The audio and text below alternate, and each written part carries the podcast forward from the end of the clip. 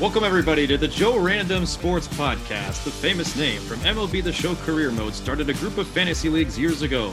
And today, we gather with longtime Joe Randoms, Steven Thayer and Matt Ramirez, to talk all things sports with other Joe Randoms.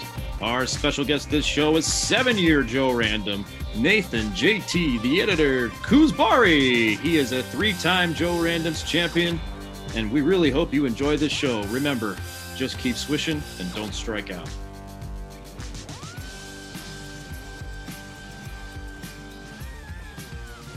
All right, welcome everybody to the Joe Random Sports Podcast, episode six.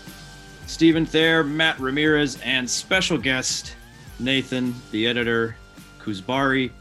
And uh, Nathan, we're really happy to have you. Three time Joe Randoms champion. Um, can you just give us an update on how you've been, what, what you've been up to, and uh, any, any fun facts you want to give to our listeners out there? Yeah, absolutely. So, um, living in San Diego, California, um, work at a financial services firm at the moment. Um, still keeping up with fantasy sports, everything sports, really. Uh, I recently went to Lambeau Field with uh, yours truly, Steven Thayer. Uh, one of the best sporting experiences I've ever had, and uh, just really happy to be on the show and talk some some football and and everything in between. And uh, for our listeners out there, uh, Nathan uh, sometimes goes by uh, JT. That is a acronym for Jayson Tatum. And it was a traded Jayson Tatum in a fantasy basketball, our fantasy basketball league four years ago, I believe. Now, about four, three or four seasons ago, for a fourth round pick. Well, it was actually the other way. You traded a fourth for Jayson Tatum, and uh, that name has stuck um, as uh, you've kind of taken a lot of jokes about your trading history. Um, however, it doesn't seem that you really want to make a lot of trades these days. Uh, Matt, what do you have to say about that? Well, yeah, it's good to have you on, Nathan. Uh, it's good to see you. But um, yeah, man, hopefully this conversation can spark some trades because I miss I miss the old days of trades flying around the league and um, you pulling the trigger, myself pulling the trigger, Braden maybe pulling the trigger, whoever it might be. But um, yeah, man, good to have you on. Thank you guys. Thank you for having me on. I'm uh, really excited to talk some sports. Uh, so yeah, get right into it, Steven. And uh, also because I think it's important to to let our listeners know what or what I guess perspective we're coming from. Nathan is an Ohio State fan, a Green Bay Packers fan, a San Francisco Giants fan and a Los Angeles Lakers fan. So his career as a sports fan, um, his winning percentages, uh, we did the math. It's actually uh, 687 as a career if you combine all four of his his sports. Um, so not a lot of character building, as Andrew would say. I'm just kidding. I didn't actually do the math on that, but it's probably upwards. Not a lot of sports adversity for sure. You know, I've been super blessed with the sports teams that I, I grew up watching, my favorite players, and um, you know, it's been quite a sports journey to say the least. It's been fun. Even, yeah, it's it's nice when you can uh, pick and choose and kind of uh, decide which teams you want to root for, right? well, shoot, even going back to your De La Salle, I mean, you barely lost any football games as a high school football player. Yes, that that's that's very true. I think I only lost about two or three games in high school. Um, so, you know, I think winning is something that I really grew accustomed to growing up. And, uh, you know, sometimes, you know, with, with your teams, it can get frustrating at times, but, you know, it's about just having fun and uh, enjoying every second of it. and finding the best teams. Yeah. I know. Yeah. Everyone likes to say that I'm like a classic bandwagon fan, but when I really dive dive deep into into my fandom, it makes sense. So um, a lot of You're, people kind of question that, and uh, I'm happy to clarify that. Uh, your fandom is definitely definitely true, uh, tried and true to each team. It's just as Steven said, it's just a a, a typical bandwagoner's team choices. I personally respect your your fandom your your loyalty is uh, is not in question. That's for sure. um, all right. Well, enough of that, guys.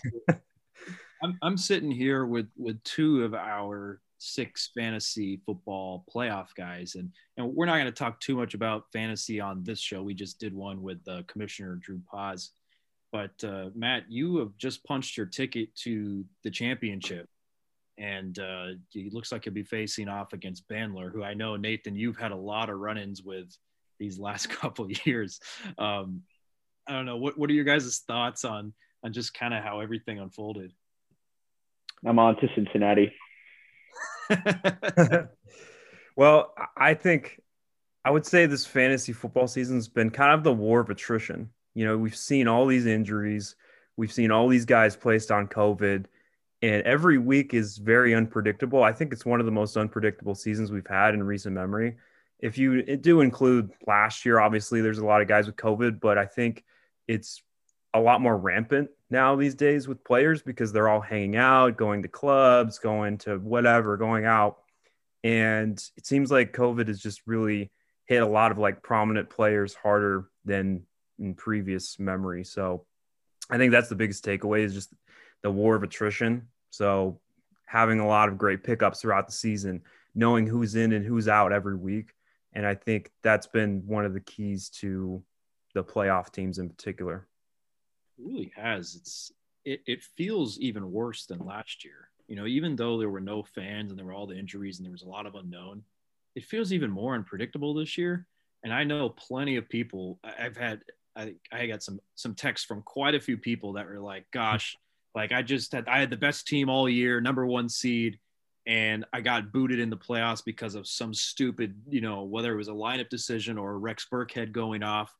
Um, like it just, it was so hard to predict. And so as a winner, if, if whoever wins, whichever league you're in, whoever wins this year, there's definitely a good amount of luck that that went into it. Um, that does not to take away the strategy, of course. Like I, you know, Matt as as the number one point getter in the league, if you win, like it's definitely right. Like there's no, we're not we're not diminishing it, but it's just like March Madness. Sometimes it's like if you're gonna win the tournament, you kind of have to catch a lot of breaks. Um, you still have to be good, but you got to catch a lot of breaks. So that, that's kind of how I feel about it this year. Yeah, I agree 100%. I mean, I think with the amount of health I've had this year and then um, being able to get the right handcuffs has been one thing. I will say one thing. Um, this past week, Braden Rich, if you're listening, um, I was able to pick up Justin Jackson on zero dollars spent in the free agency bidding. Um, so I will say that uh, Braden Rich put a bid on him, and then with their, I think they have like 90 bucks or so. And then if they put a bid on Ronald Jones, they probably would have beat me this week. So um, I just wanted to, to point that out just uh, as a as a token to uh, take away from that. Yeah, I would like to touch on kind of a key moment in your season. I think was was the trade you made with with Andrew. Uh, that was a huge trade that allowed you to just have more depth. And I think that depth is really showing, even with those pickups. I mean, your team is is absolutely loaded, and um, it's a handful for any any opponent, really. Yeah, Stephen pointed this out in the football podcast, but when uh, I think for me, I think it was the Evans. I traded Evans and Chris Carson for Dalvin Cook, and I think that's really what separated my year. If you if you look at it, just getting away from a couple guys who tend to get banged up and getting a guy like Dalvin is um, super nice. But yeah, I mean, you got lucky with two trades. Really, like trades can you flip a coin on most of them, and it kind of just depends how how the cookie crumbles with injuries and things like that. But um, yeah, I mean, so far so far so good. We'll see how how this thing wraps up, but it'll be a good matchup next week. Yeah, that's very well well said, both you guys. I was ranting to Matt earlier. Uh, it would be me uh, in the championship if uh, I went back to week three and I lost to Burt by like 11 points. And I had James Conner, Brandon Aiyuk, and Zach Moss on my bench. And I played Quintez Cephus. Remember, there was the hype of Lions Quintez Cephus going to get all the targets. I played him and he got me like 1.3 points. Meanwhile, if I had used any of those three guys, I would have beaten Burt.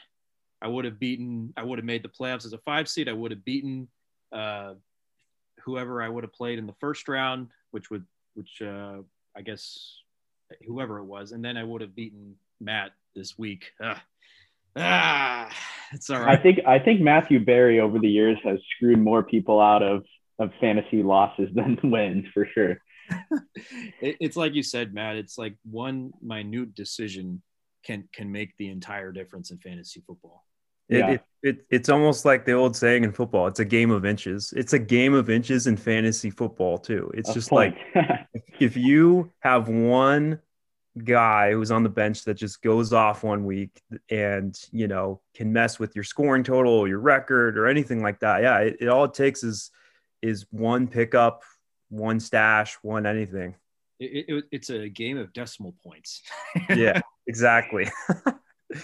And, and uh, we got to move off of this topic here, but uh, boy, uh, fantasy basketball too. What a what a mess these last couple weeks. Like you, you, can't. Nobody can do anything at this point. to sit and wait game in fantasy basketball. I mean, you're pretty much just hoping your stars either have already had COVID or are getting it out of the way at this point. Yeah, I think it's the thinnest waiver wire we've we've ever seen because most guys on the waiver wire now are all on COVID, and it's just it's an absolute mess, like you said. Unbelievable. All right, well, this show I want to talk a lot about. Uh, you know, it's shoot, it's week 16, and we've got two games left, and it's weird. I feel like when teams are nine and six, I, I, or whatever it is, I feel like all right, there's one more game left and and we're ready to go. You pretty much know the scenario, but but there's two weeks left uh, in this week. It just feels weird having 17 games. I don't know, but there's a lot of scenarios out there. A lot unfolded over this weekend. I want to kind of dive into some of the top storylines, and then I want to get some of your guys' hot takes on um, what you guys thought or what you guys think moving forward um, with the NFL playoffs around the corner. So, uh, Nathan, why don't you kick us off here no pun intended, with uh, your, your top story of the weekend. My top story of the weekend would have to be the Cincinnati Bengals and Joe Burrow. Um, he has been just an unbelievable sensation out of LSU. I mean, going back to his Heisman days, um, we all know he's he's had the talent, but um, he has the weapons in Ja'Marr Chase and Tee Higgins and Tyler Boyd. Um, Joe Mixon. It's just it's amazing how um, the Cincinnati Bengals have really turned the corner this year, and I think they're the front runners for the AFC North now. They've taken control of the division, and um, they're just one of those those teams that uh, could probably make a deep run in the playoffs uh, if they fire on all cylinders. So, I think that was my biggest takeaway on the weekend was Joe Burrow is becoming that elite kind of top ten quarterback, and he's really making strides in his progression to become, you know, like the Tom Brady's and the Aaron Rodgers of the world. I think he he definitely has that ability and might get there someday. Yeah, that that's a great. I mean, to me, you have we just don't see guys throw for 500 yards every day, and not only that, uh, the guy was 37 of 46. He had four touchdowns. The guy was unbelievable, and and it, again, not to, to get back to fantasy, but shoot, if you had anybody on the Bengals last week, you know, with Burrow having a career career day, Joe Mixon's had an unbelievable season. and he he scored rushing and receiving. You had Ja'Marr Chase go off. You had Tyler Boyd get a touchdown. Like, man, the Bengals were. Tee Higgins. Tee Higgins. Yeah, Tee Higgins. Just everyone was, you know, just clicking um, on Sunday, and they did it against a, a pretty good Ravens defense. So, you know, I think it goes to show that um, their offense is definitely elite. It, they kind of, to me, they sort of just they just were like, "F y'all, we're gonna we're gonna go, we're gonna shove it down your throat, we're gonna throw all over the board," and and uh, that has to sting if you're John Harbaugh. I don't know if he's ever lost two times in a season to Cincinnati. So I mean, uh, that's that was crazy to me. And obviously, it's Josh Johnson. You know, it's it's it's tough when you know Lamar's out and and then Huntley, who was actually kind of playing okay, he was out. So it's tough. But I love ah, man, Josh Johnson. What a what a guy. There's some some nostalgia there. Just it's almost like the Josh McCown. He just kind of resurfaces. You didn't know he was still around, and then like he he shows you flashes. but uh, a tough loss for Baltimore. Somehow they're still in the playoff picture, but I don't know. You got anything on that, Matt? Not too much more there. I mean, I think it's impressive what Baltimore's been able to do with the amount of injuries they've had. They might be eh, on a record pace in terms of injuries, but yeah, the most ACL tears in one year to running backs. I mean, yeah, it's it's just yeah. I mean, I don't know what their practice methods are, but Harbaugh's got to be doing something differently nowadays. Maybe do walkthroughs instead of hitting drills all the time. But uh, no doubt, uh, is for real, and they're definitely the driver in the driver's seat to win the division. So uh, we'll, we'll, elaborate more on on the whole AFC North picture here very shortly. Um, Matt, what was your top storyline of the weekend? I got two. I mean, number one, I think the Chiefs really separated themselves as the the top dog in AFC. I don't.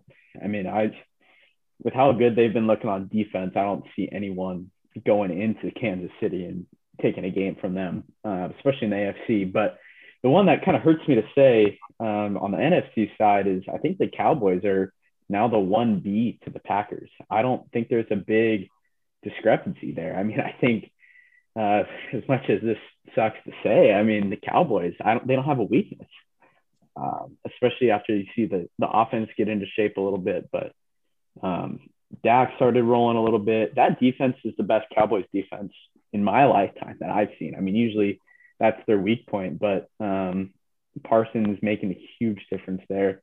Um, they're finally healthy. I mean, I think they're probably one of the healthiest teams in the league right now, besides uh, Pollard and Zeke. But man, the Cowboys don't have a weakness, guys. They're good. They they are to kind of bounce back off of what you were saying.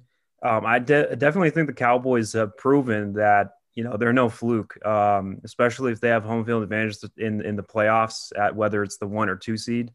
Um, their defense is, is very good. They have the pass rushers. They have the secondary. I mean, Trevon Diggs, 11 interceptions this year.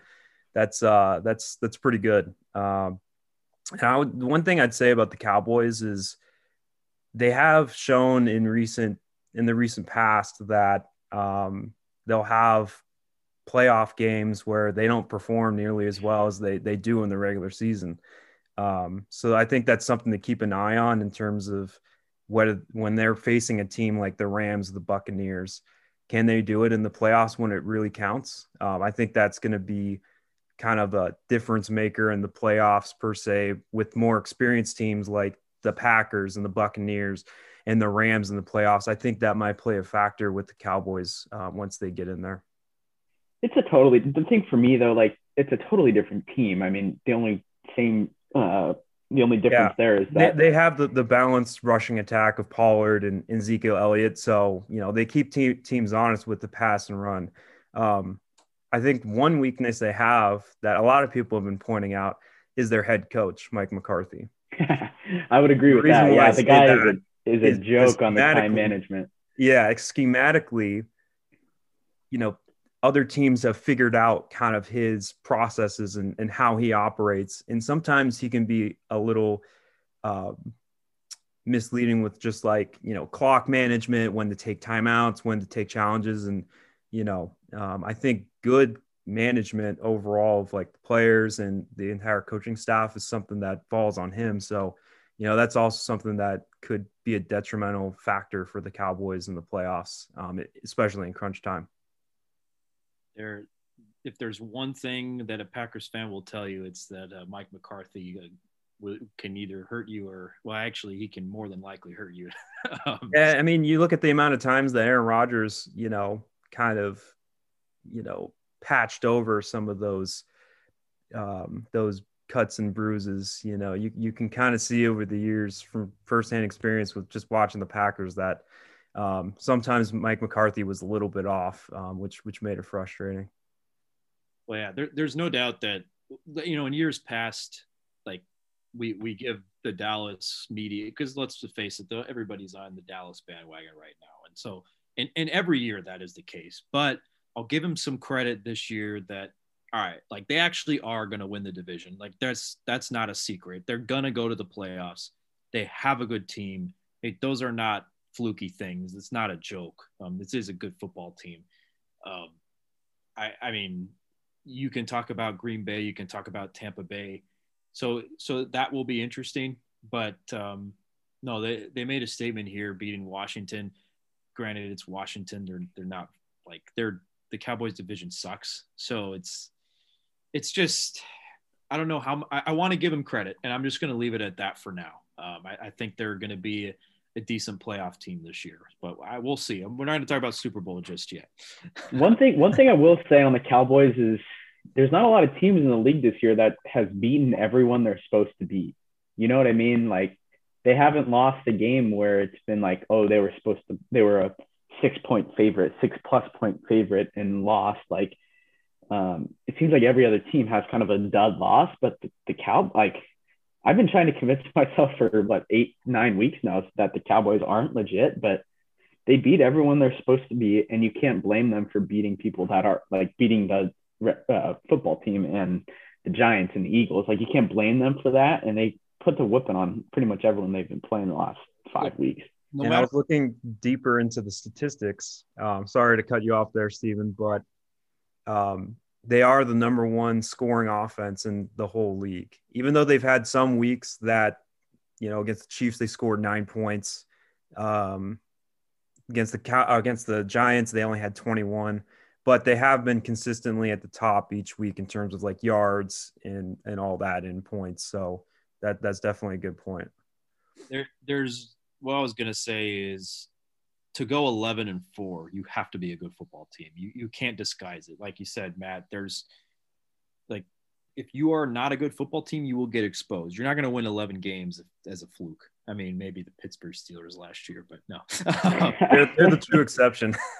Um, but i will counter your point just a little bit.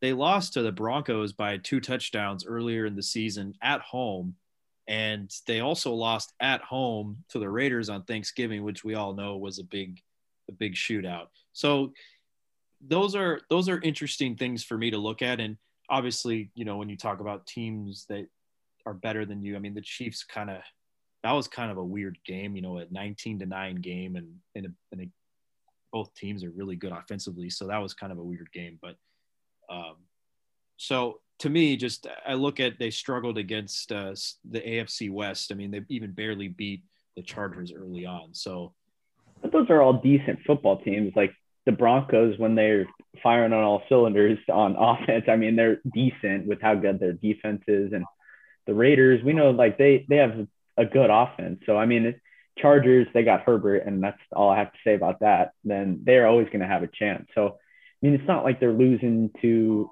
like the Bills lost to the Jags or something like that. Um, they're losing to decent football teams, and when they're supposed to blow teams out like the football team and um, who and the Giants, they're they're putting a whooping on them. No, no, yeah, no doubt, no doubt, no doubt. Uh, and like I think the worst loss of the season this year would have to be the Cardinals losing to the Lions. That was a really bad loss. Um, we all know that they're falling off right now, but um, that you're right. They don't have a bad loss like, you know, like Cardinals do or the Packers do or the Buccaneers. So they've been very consistent throughout the year with that, besides the Broncos game.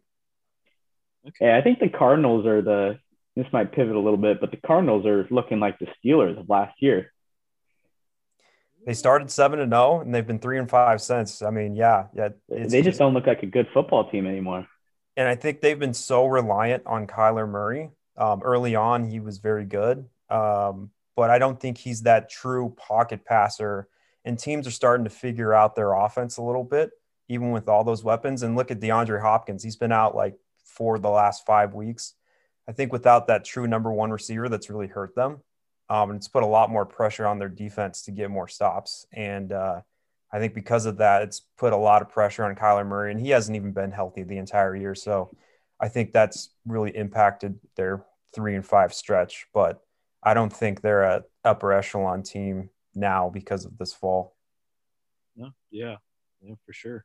Those are good points there. Um, my top storyline of the weekend was definitely Matt Prater costing the uh, Cardinals the game. No, I'm just kidding.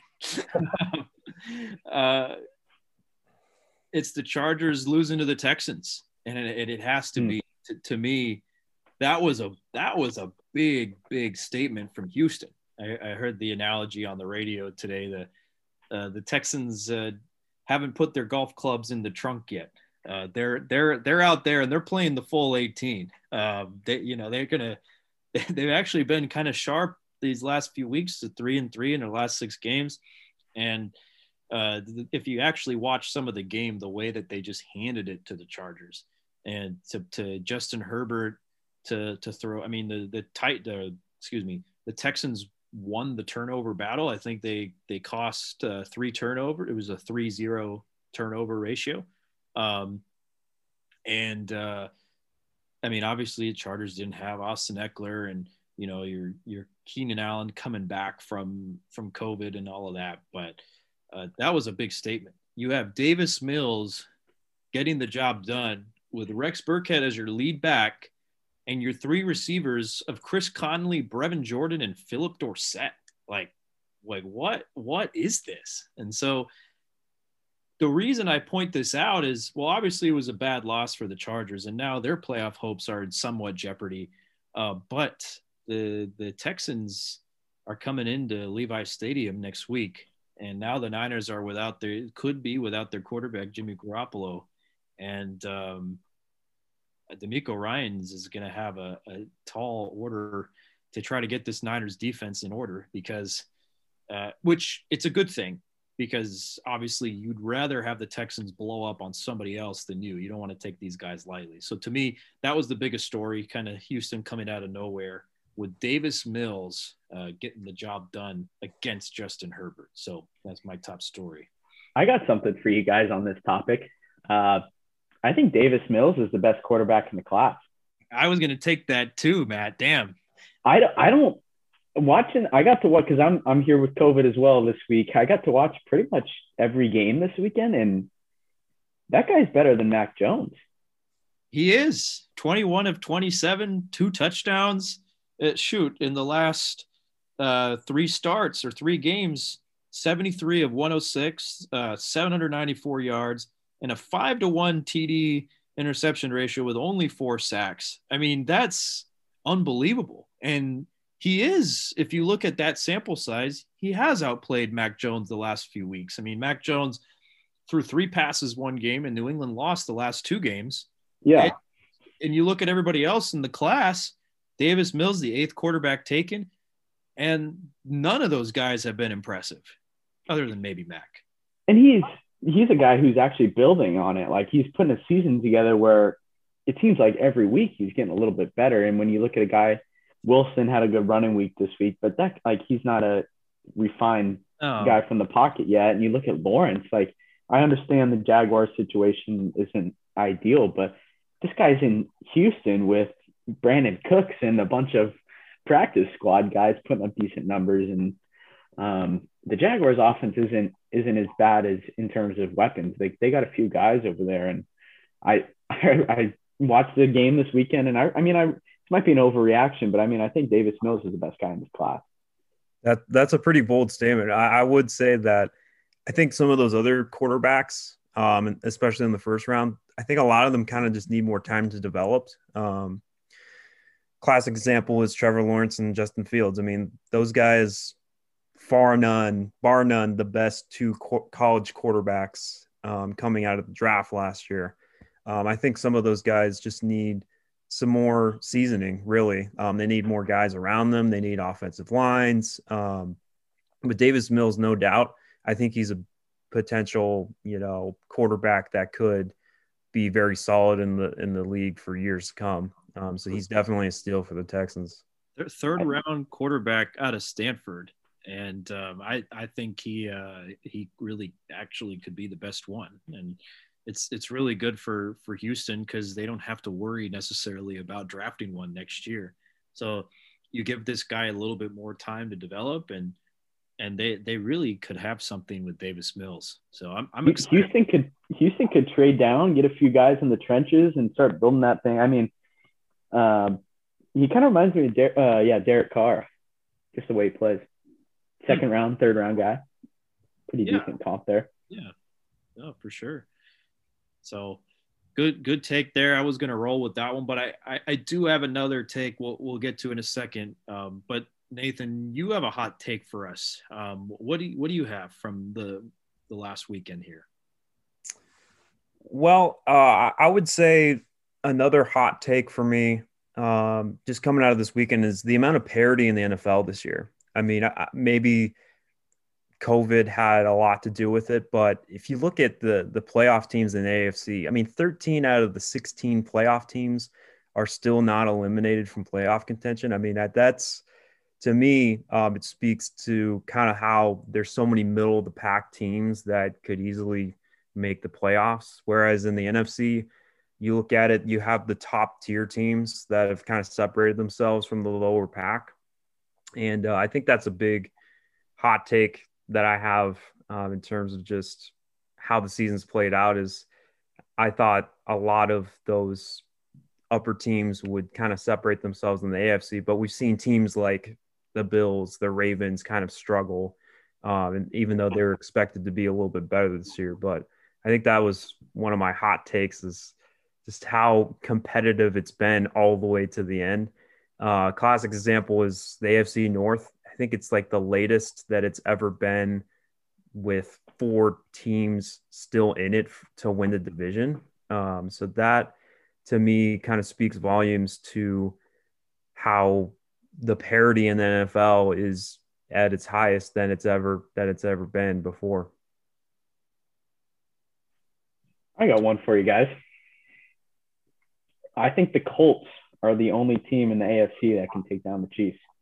Hmm. I think they got the deepest roster. I mean, you, you look at a team that can run the ball like they can.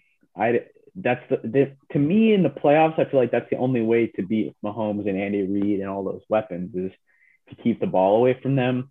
We saw Buffalo where it was able to do it earlier in the year um, and kind of just beat down on them, but um, I just I don't see that working in the playoffs. And I I think Indy's style of ball and the way Wentz has kind of actually turned himself into more of a game manager instead of a he's still got his little reckless twinge up up his sleeve, but I think he's kind of uh, rallied it in and become that perfect game manager that a team like the Colts needs. If Wentz turns into more of an Alex Smith, I think the Indianapolis Colts have a good chance of seeing the Chiefs in the AFC Championship.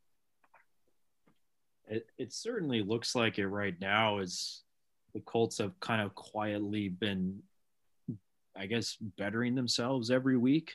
And the AFC picture is is a little bit interesting, right? I mean, because New England and Buffalo are sort of trading blows for that division lead, and uh, the rest of you know we what we're going to talk about the Titans a little bit here in just a minute, uh, but you're right. It's like the Chiefs kind of look like the only team at the top, and so the Colts and the Colts are kind of the hottest of that bunch. So I could definitely see that. Yeah, I think the Pats kind of sunk their ship this week. Um, Joe Burrow had a coming out party like we were talking about earlier, but past that, man, I just I just don't see a team keeping up offensively with the Chiefs, especially with how the defense is playing right now, without being able to run the football consistently. They've definitely figured out things defensively with Chiefs. I mean, earlier in the season, they were one of the worst defenses in the league, and, and it seems like Steve Spagnuolo and crew has really like made some adjustments throughout the season, and it's it's showing. I mean, they're they've won eight in a row. Pat Mahomes, Patrick Mahomes looking like himself. Uh, you know, Tyreek Hill not playing, and Travis Kelce not playing because of COVID. It's just it's amazing what what they can do um, from a weapon standpoint on offense. I feel like Patrick Mahomes makes everyone better, and they're definitely the top team in the AFC, no doubt. Who? I mean, I know we just we just raved about Joe Burrow and the Bengals, um, and they are the front runners to win the division right now. Uh, does Baltimore or Pittsburgh still make the playoffs? It just, I think it just depends on how the wild card plays out. I mean, you have all these wild card teams vying for two spots and, or sorry, three spots. And you still have teams like the Dolphins in it. You, you've got the Raiders and Chargers. Uh, even the Broncos are technically still in it. So I, I think the AFC North could get four, three teams in, uh, but it's going to be just coming down to the wire with these last couple of games. It's, it's going to be interesting. Well, I, I got one for you. I, I think uh, I think the Raiders make the playoffs, and they wow. actually, they actually control their own destiny because they're going to get to play Indy this next week. This could be the game of the year. Um, if they beat Indy, they'll have the tiebreaker over Indy, and then they'll get they'll get the Chargers in the last week of the season. And if they beat them, then they'll have the tiebreaker over everybody in that lump. They've already beaten Pittsburgh. They've beaten the Browns. They've beaten the Ravens. They've beaten Denver. And so, I mean, the whole Buffalo thing doesn't really matter. The New England Buffalo, they're going to get a spot anyway. Uh, but the Raiders are actually in a prime, prime position. With the way that the Ravens have fallen off, I think they've been absolutely disgusting. I know they've they've been banged up with injuries, but I think they're atrocious right now.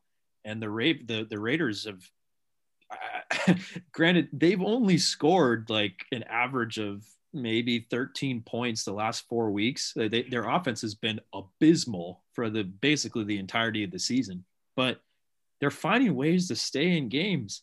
And and it's it's Pro Bowlers like Perryman and and Crosby on their team that have are really creating havoc for some of these offenses. And shoot, they they should have lost against Denver. I mean, they they had three costly turnovers. They had a, a minus three turnover differential, and they still hung on. I I don't think Denver's very good. I think they have a good defense, you know, Vic Fangio led defense, but Denver's not very good, and um, they they should have beaten the Raiders. But I don't know. I uh, I really like what I'm seeing from from Derek Carr grinding out these victories, and I don't. They don't have much. They don't have much yet. They're eight and seven. So to me, that that tells me something. Because early on, I was like, all right, the Raiders, they're terrible. I mean, they they went on a stretch of losing five of six. Like they shouldn't have lost to the Giants. They got their asses handed to them twice by the Chiefs. They got their ass handed to them by the Bengals, and they should have beaten Washington. I'm like, all right, this this team's a joke. And they've actually kind of flipped my, my perspective here. I, I keep I was like, I would have never guessed the Niners and Raiders would both be eight and seven. So uh, I'm excited to see how that unfolds. But I got the Raiders in the playoffs. I got the Chargers. Um, I don't see the Raiders beating the Colts and the Chargers. I just I, I think, I, yeah, I, I think you're right, Matt. I, I think they've been living life on the edge uh, a little bit too much this season. Um, you know, they have to beat one of them and I and I think they still have a shot. Uh, if they beat two, they clinch. But if they beat I, one, they, they still could get in. I just see I see the Chargers winning out. I don't see them losing to the Broncos, and I see them winning a close one over the Raiders. But I will say, Steven, this might be a conversation for the offseason, but this does show Carr's value and how good of a year he's having and how good of a player he is. Um, because the Raiders are a dumpster fire, and that guy is single handedly carrying that roster. No Waller, um, he's playing oh, with oh, number one receiver, true number one receiver. Yeah, like, he's playing with Hunter Renfrow and Zay Jones right now. Yeah, yeah, impressive. Um, but I think I think the Chargers' firepower is too much. Um, if someone could just convince fricking Brandon Staley to kick a field goal every once in a while, that would be fantastic for the Chargers' chances. Because if he just if he kicks one field goal in that Chiefs game, they win. I mean, that was that was terrible. We we talked about that in our group text of like, why are you not collecting points at the end of the half? Makes zero sense. And I I mean, I get the analytics saying that if over the long haul of the season, but you're at the end of this at the end of your drive, uh, end of the half, and you're playing the Chiefs, and you have a chance to go up by a full score. I just I don't understand that. Um, so that's my one worry about the Chargers is too analytical because we've seen that in different sports, especially baseball and uh, with the Rockets and the NBA. Just people only relying on analytics. Analytics is a big part of it, but I think only re- relying on analytics can get you in a lot of trouble, especially when you're coaching these high pressure games. And it's not just you're not just going off the numbers; you're playing the game on the field. And I, I agree with you. And I'm a big analytics guy, but there there's like when it's Aaron Rodgers, when it's Tom Brady, you know, when it's when it's these big name dudes, Mahomes, you you you, you kind of have to sort of there, there's a different way to go about it because these guys can score within 37 seconds as we've seen. Yeah. Um, all right well i want to talk about the events that unfolded thursday night and the breaking news that we're just getting with the 49ers uh, jimmy garoppolo jimmy gq could be out with a sprained slash fractured thumb.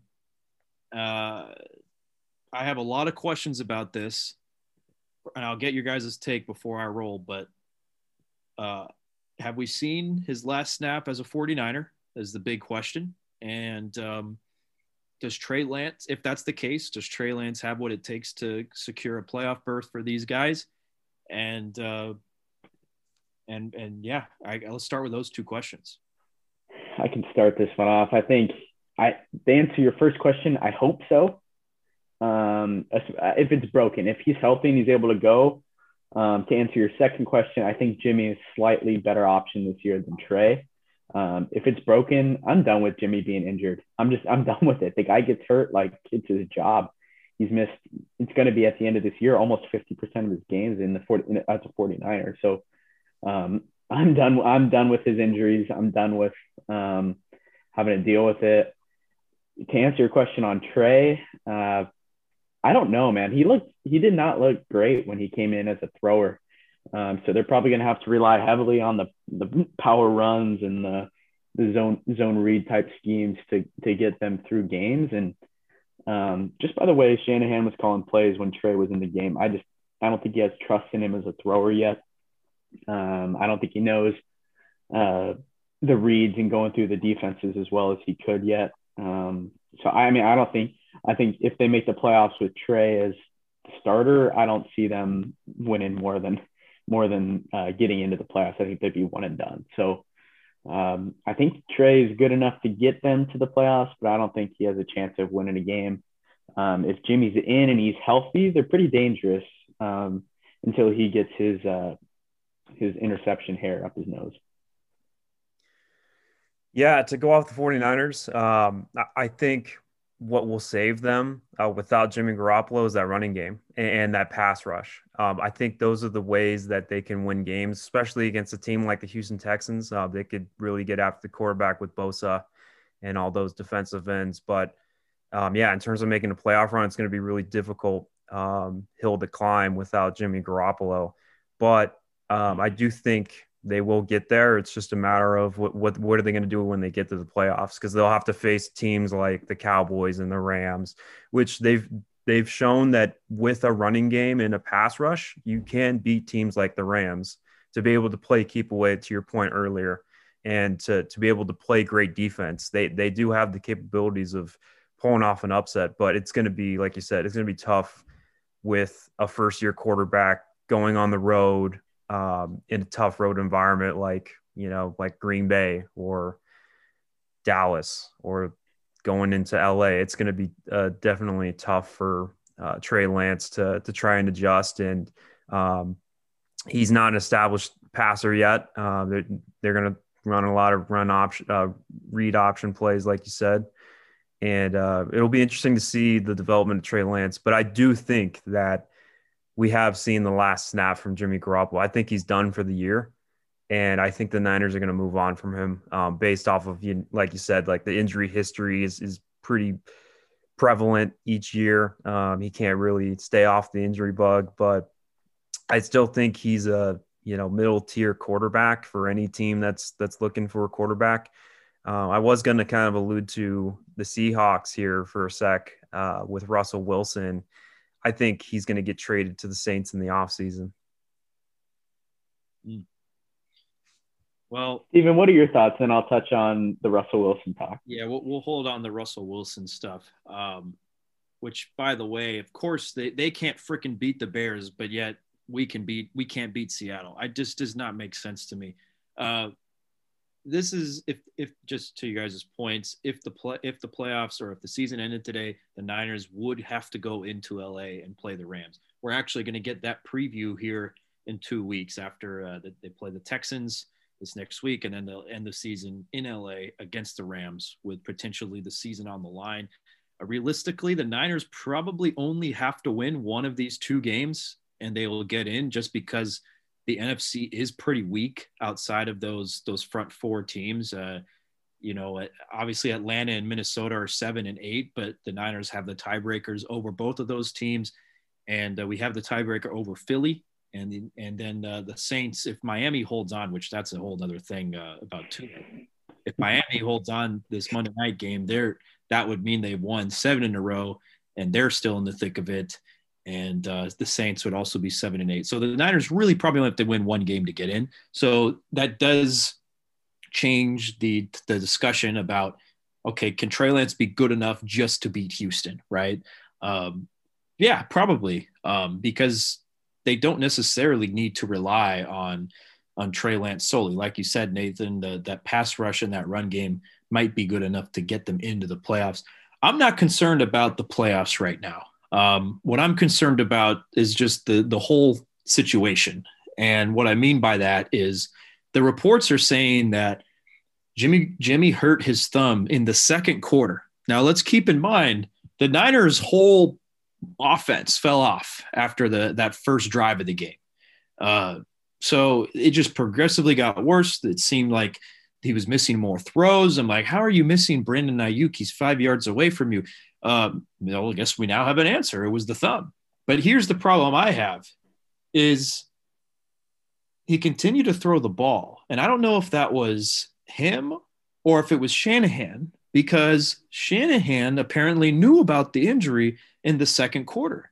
And I, I bet you the medical staff was like, yeah, he can probably play through it. And which is why he hasn't officially been ruled out yet.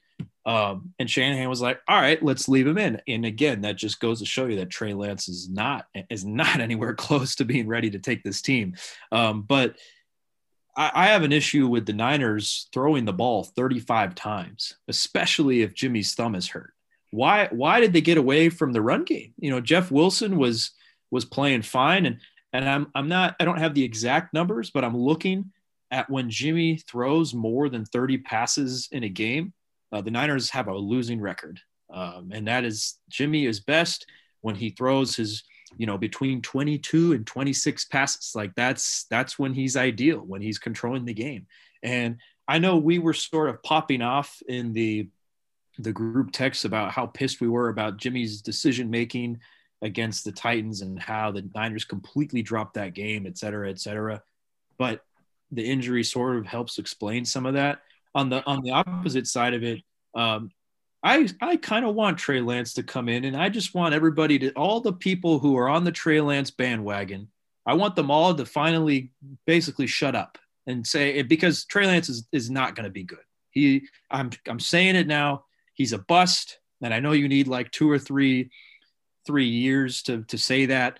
Uh, but Trey Lance is a bust. Um, it's it's just not happening, and uh, people are going to regret that they ever wanted Jimmy out because I'm going to bat for Jimmy. He's been fantastic when he's on the field. And I know the injuries are the injuries, but we don't give this guy enough credit. I mean, the Niners, he basically brought the Niners season out of the gutter. They were do they were doomed. And somehow they got their act together. And and Jimmy has quietly put together a respectable season. 3400 passing yards, 19 touchdowns, 10 interceptions. Like he, he we just we don't give him enough credit. That's a 99.6 rating, which I don't have the ranking on top of me, but 99.6 is pretty damn good for a guy. Yeah, Dak, Dak's at 98, 97. Exactly. And and so we don't give this guy enough credit. He uh not to mention his character. You know, this is a guy that could have been Aaron Rodgers and got all pissy about them drafting Jordan Love. But he and I and I I'm, I know how you feel about that, Nathan. But it's true. Jimmy is not. He's he was uh, he kept a squeaky clean uh, tenure. You know, he didn't say anything wrong. He didn't do anything wrong. Um, he dated a porn star. And that's that's that's his on his own. That's his only. That's his only issue with that. Yeah, that makes a whole lot of sense. Doesn't necessarily mean it's an issue. You can disagree with it, but it's not like it. It's not like it affected him. You know, it's not like it affected his play on the field.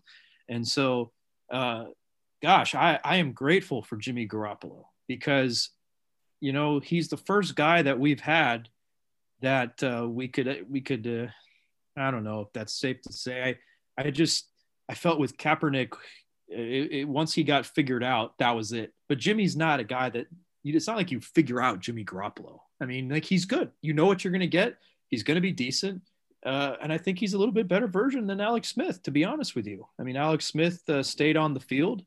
But uh, when Jimmy is operational, uh, he, he can he gets very good. He's underrated at doing the little things, and people don't recognize how hard it is to be a successful quarterback in the NFL and to to lead a banged up offense. I mean, gosh, the Niners have had an, an enormous list of injuries, and Jimmy has triumphed over all of that. So for all the people that are that are saying, you know, ooh, Trey Lance, let's go Trey, like you guys are going to regret it because even though the Niners could still squeak into the playoffs, um, they ain't going anywhere without Jimmy Garoppolo. Um, and it's going to be a couple years before we figure out that, uh, oh crap, we got to draft another quarterback. And uh, uh, it's just, it's frustrating. That's my, that's my like hot and bothered uh, take of the evening is uh, we don't give Jimmy enough credit. And I'm really, it really hurts that we're losing him. I, I'll say one thing, Steven. I agree with a lot of what you're saying because you look at the Niners with Jimmy and without Jimmy. And yeah, I mean, it's been night and day since he's gotten here. But the biggest thing in the NFL is if you're available. If you're not available, your best av- ability is your availability. And I, I just don't, when you're a guy who plays 60% of the games that the Niners play, you're putting your team in there with a backup quarterback.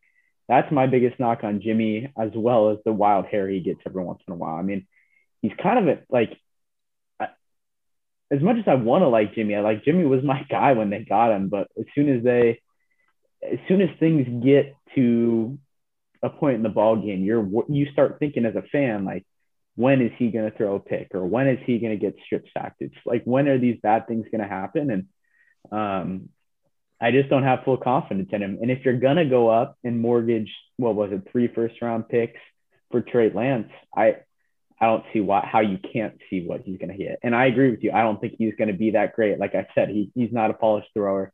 He looked really spotty when he played, but I don't see. I, I just I don't see Jimmy being a guy that's going to lead you to multiple Super Bowls. I think he's good enough to get you there if everything is lined up perfectly. Um, but man, you give up that much for Trey Lance, and you got to play him. You got to see what you got. Yeah, absolutely. Going off that point, Matt. Um, you know, classic example is 2019. You know, the Niners had the most talented roster in the league. You have Jimmy G running the show, and he was basically just playing playing safe per se. You know, he was a game manager, someone that makes good throws, makes good reads. He needs to be in that type of system to allow him to succeed. And the Niners have not had that elite quarterback to get them over the top. Um, they'll probably be kicking themselves for the next, you know, 10 plus years for not drafting Aaron Rodgers back in 2005. I mean, that's a classic oh. example. I mean, shit, everyone's kicking. There's all 23 teams that passed on him are pissed off. Like, what? That's a horrible example, but go on. So my point is, is that if they did have an elite quarterback going back to, let's say, like Steve Young, that's the last true elite quarterback they've had that had led them to a Super Bowl. Jeff Garcia, come on. and, and so I, I think for the Niners, that's the difference between them and uh, losing a Super Bowl and winning multiple Super Bowls. You know, if they have that guy, you know, let's say they have a guy like Tom Brady, Aaron Rodgers, whew, they could easily win, you know, two, three in a row. You know, the one thing I will say on that is that there's only two or three, like there's probably four or five guys in the league right now that can be that carry the weight of the franchise on their shoulders type guy. And you don't need that to win a Super Bowl with the Niners roster. They should be a Super Bowl contender. And I mean, I think Jimmy has done a good enough job when he's available, but the guy gets hurt almost every season. And for me, that's just a complete deal breaker. You're a quarterback, you don't get touched in practice. You hardly get touched in the games anymore. And the guy can't stay on the field. He like I, I just don't understand it. Yeah, I'm but I, I think going back to what Steven was saying, he, he has been consistent. Uh, you know, he, he's not someone that's kind of like a lower tier quarterback.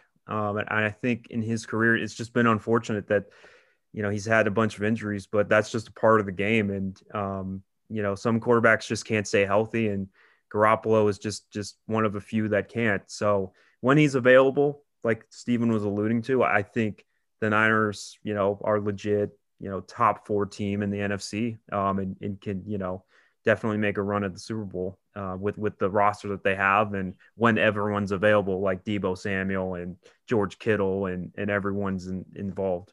If the Steelers are smart, they trade for Jimmy, and it's the Steelers will go to the Super Bowl with Garoppolo next year. I mean, I think if you put Jimmy in Cleveland too, Steven, I think that would be a, a good fit for him. Sure. or or you, you put him on the Saints. Uh, that might be a good fit. Yeah, yeah, you put him in Green Bay. I mean, it, that works too. Uh, yeah, that'd a good trade. Too ahead of ourselves here. Yeah, that's a good trade right there. What? But what I'm saying, well, because LaFleur and Shanahan they're, are kind of similar. I don't know if it, if they're schematically similar or just because they look the same. They're good looking 40 year old dudes. But um, I, I, to your point, Nathan, like I think it's more of not necessarily oh like you know they should have drafted Aaron Rodgers. I think it's more of like, well, they should have drafted maybe Mac Jones at nine or eight or whatever the Miami pick was. Davis you know, Mills. Or Davis Mills is our new guy. He, he's going to outplay Trey Lance too. Um, I mean, shoot, the way that Trevor Lawrence is leading the tied for the league lead in interceptions, I believe. Um, it's, so, it, yeah, it, it's a lot of high risk, high reward quarterbacks that were drafted this this year. A lot of guys that showed a ton of flash, Absolutely. but it's a matter of just putting it all together and being in the right scheme. I think that was kind of difficult for the Niners to be like, okay, which guy do we really want?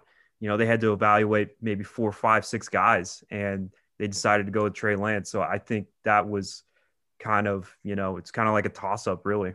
Well, and I think part of the reason they went with Trey and not Mac was because they knew they had Jimmy, and they they they said, you know what, we can still win with Jimmy, and so we are gonna kind of make that investment with Trey because we don't need him to be the guy right away.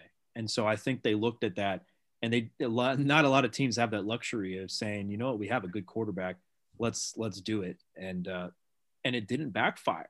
Um, I, I, I mean, I, in terms of like the whole Aaron Rodgers, Jordan Love thing, it didn't backfire like that. Jimmy went about his business and uh, and he's been he's been great. So uh, yeah, we can we can put that topic to bed for a minute. Uh, I'm just I'm I'm very nervous for the next two weeks if if Trey Lance is our starter, and you know he he may be able to get out of Houston alive, or I guess well Houston coming into Levi's, he may be able to get out of that game alive, um, because I think DeMeco Ryans is is going to have a plan for his former team. Uh, he's a Pro Bowler with the Texans, but uh, I don't think they're going to beat the Rams with Trey Lance if that if that's the case, and they they probably get in as a five or six seed just based on the NFC just being pretty weak, and they're probably going to get their asses handed to them at some point because Trey Lance is just not he's just not there, and I don't need to see much game footage to to figure that out.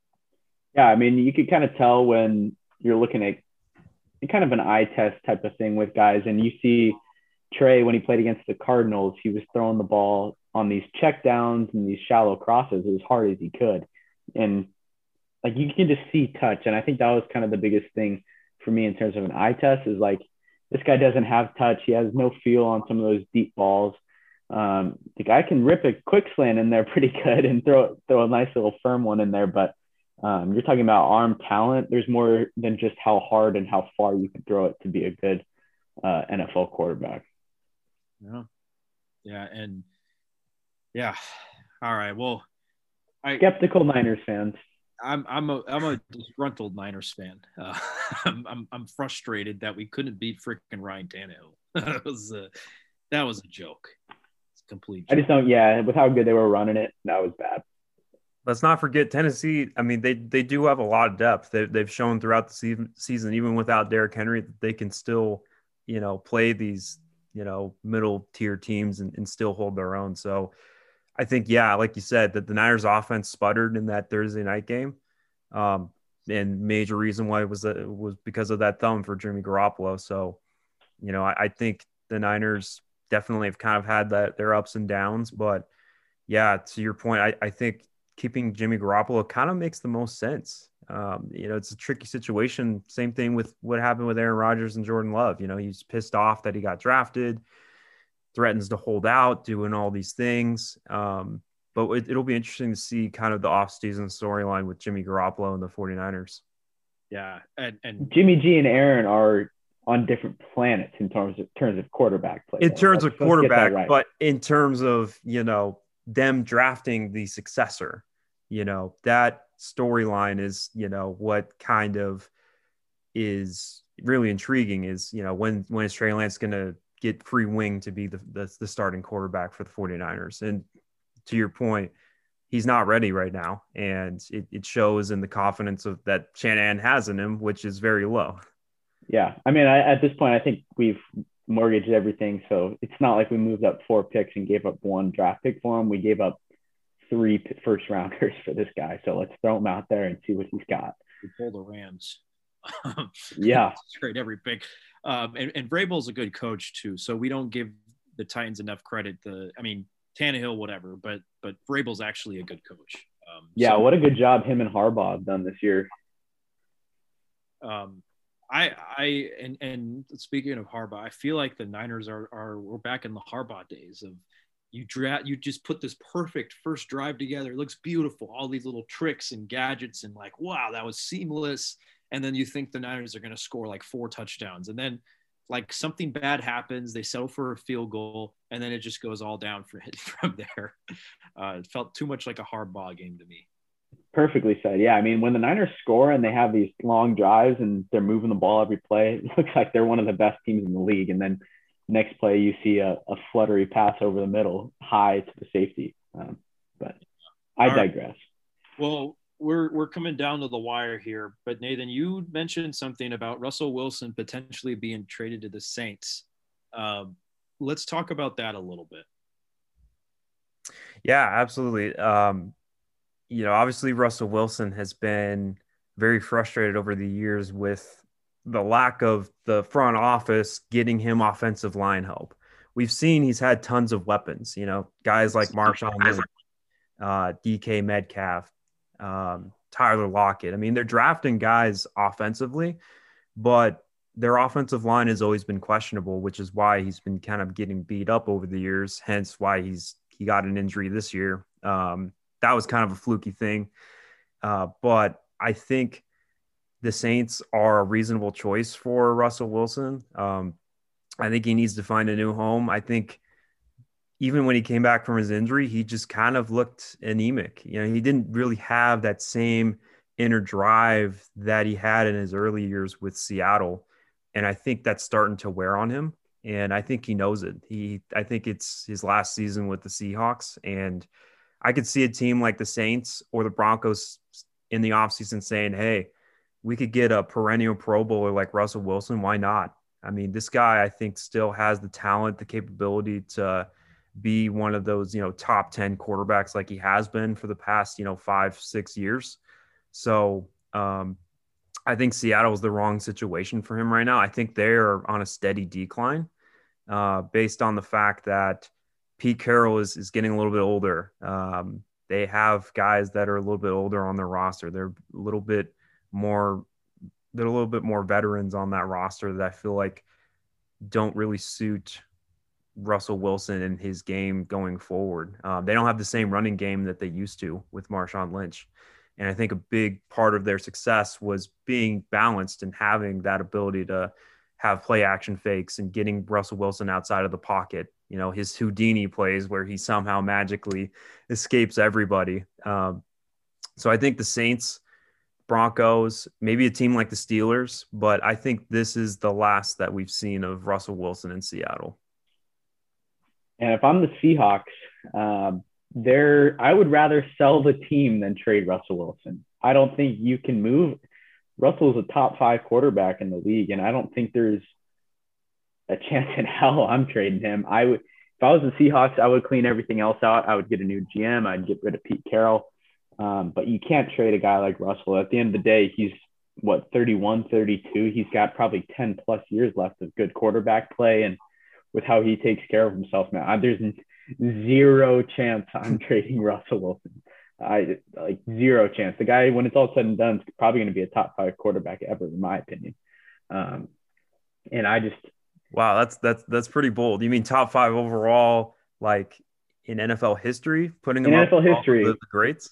Yeah, when it's all said and done, I mean the track record he's on, and um, with the amount of talent he has. I there's zero chance I'd trade Russell Wilson. And um, who are you going to get if you trade him? Like you trade him to the Saints, you get some draft picks.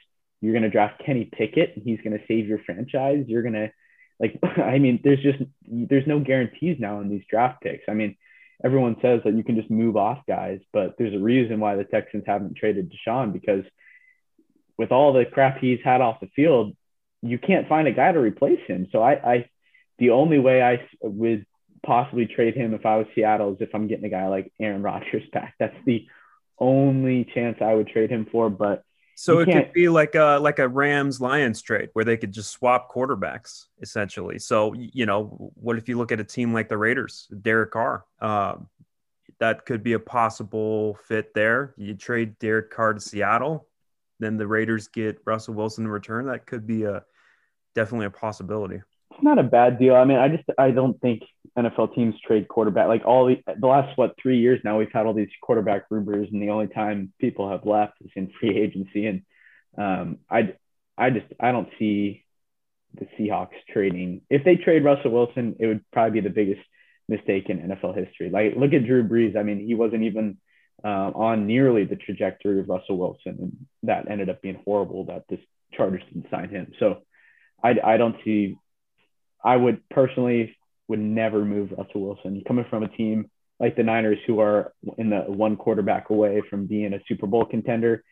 You the odds of you find a replacement are slim.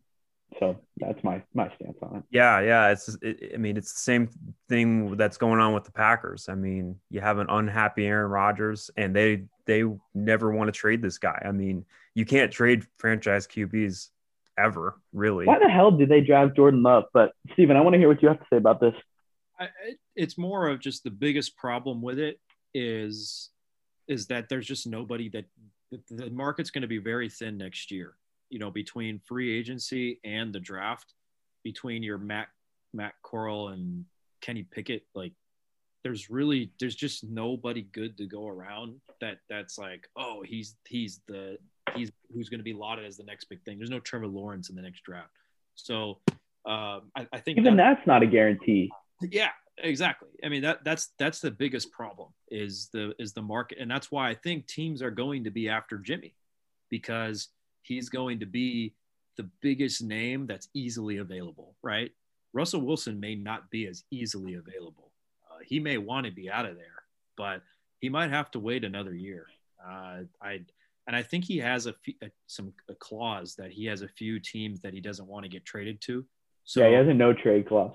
So okay. that that could depend on it. Um, I I shoot, I think the Saints are a great fit, like you said, Nathan. I, I think that's a great team. I think uh, he could thrive there with uh, under Sean Payton. It it just it's just kind of hard for me to to see it uh, at least right now. I, I think it might. I think you're right, Matt. You never want to trade a guy like Russell Wilson because you're gonna regret it down the line. He's that to me. I think he's that great of a player. He's not done. He's not. He had. He's having a rough season, but he's not done. Um, he, he's gonna be good for a, a few years. So I think it's just uh, one of those years where he's to chalk it up and, and he'll be better next year. What what would you guys trade for Russell Wilson? If I'm the Niners, let's say hypothetically, I would give up Bosa and the rest of my first round picks for the next 10 years for Russell Wilson. I'm not even kidding. I'll give up Bosa, Lance, and the rest of my first. Oh, wait, hold picks. up, hold up. Swear to God. I, I think in terms of the value of Russell Wilson, I think that's a little bit higher than what teams would be willing to give up. I mean, why though? If you don't have a quarterback, you don't win Super Bowls. And if you're willing to give up, you can find a linebacker in the second round. You can find a running back in the sixth right. round. Right. It's harder to there's, find the franchise QBs. You're right. Long term. Ten quarterbacks hard. in this league that you can win a, win a Super Bowl with. Ten to fifteen. Let's say it. Like you have to have everything else perfect on a yep. good contract yep. to even have a chance with any of the top 15, 20 guys. What I don't understand is people basically apparently people are saying that the Niners had a chance to get Tom Brady or the Niners had a chance to get Aaron Rodgers. Like if you have a chance to get a bona fide Hall of Fame quarterback, not just a Hall of Fame quarterback, but a top 10 Hall of Fame quarterback like of all time. Uh I don't know why you don't trade. I don't know why you you get so caught up in oh, you know, we, we got to, oh, it's going to, you know, he's going to be good for three years and then he's going to be done. Like, well, like, don't you take that risk? I mean, look at Peyton. Look at Peyton in the Broncos. They got to two Super Bowls, and like I, I just don't get. You have a chance to get a guy like that, you go get him, and it doesn't. I don't care how old he is. You nope, go get him. Draft Trey Lance.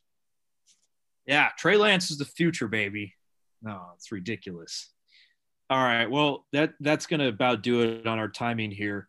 Uh, and for the record, Garoppolo has a confirmed thumb UCL tear and fracture, which we know for any baseball player, that's a nightmare injury. So for a quarterback, it's probably pretty pretty bad injury as well. Um, so, that's what uh that's what Brees had a few years ago.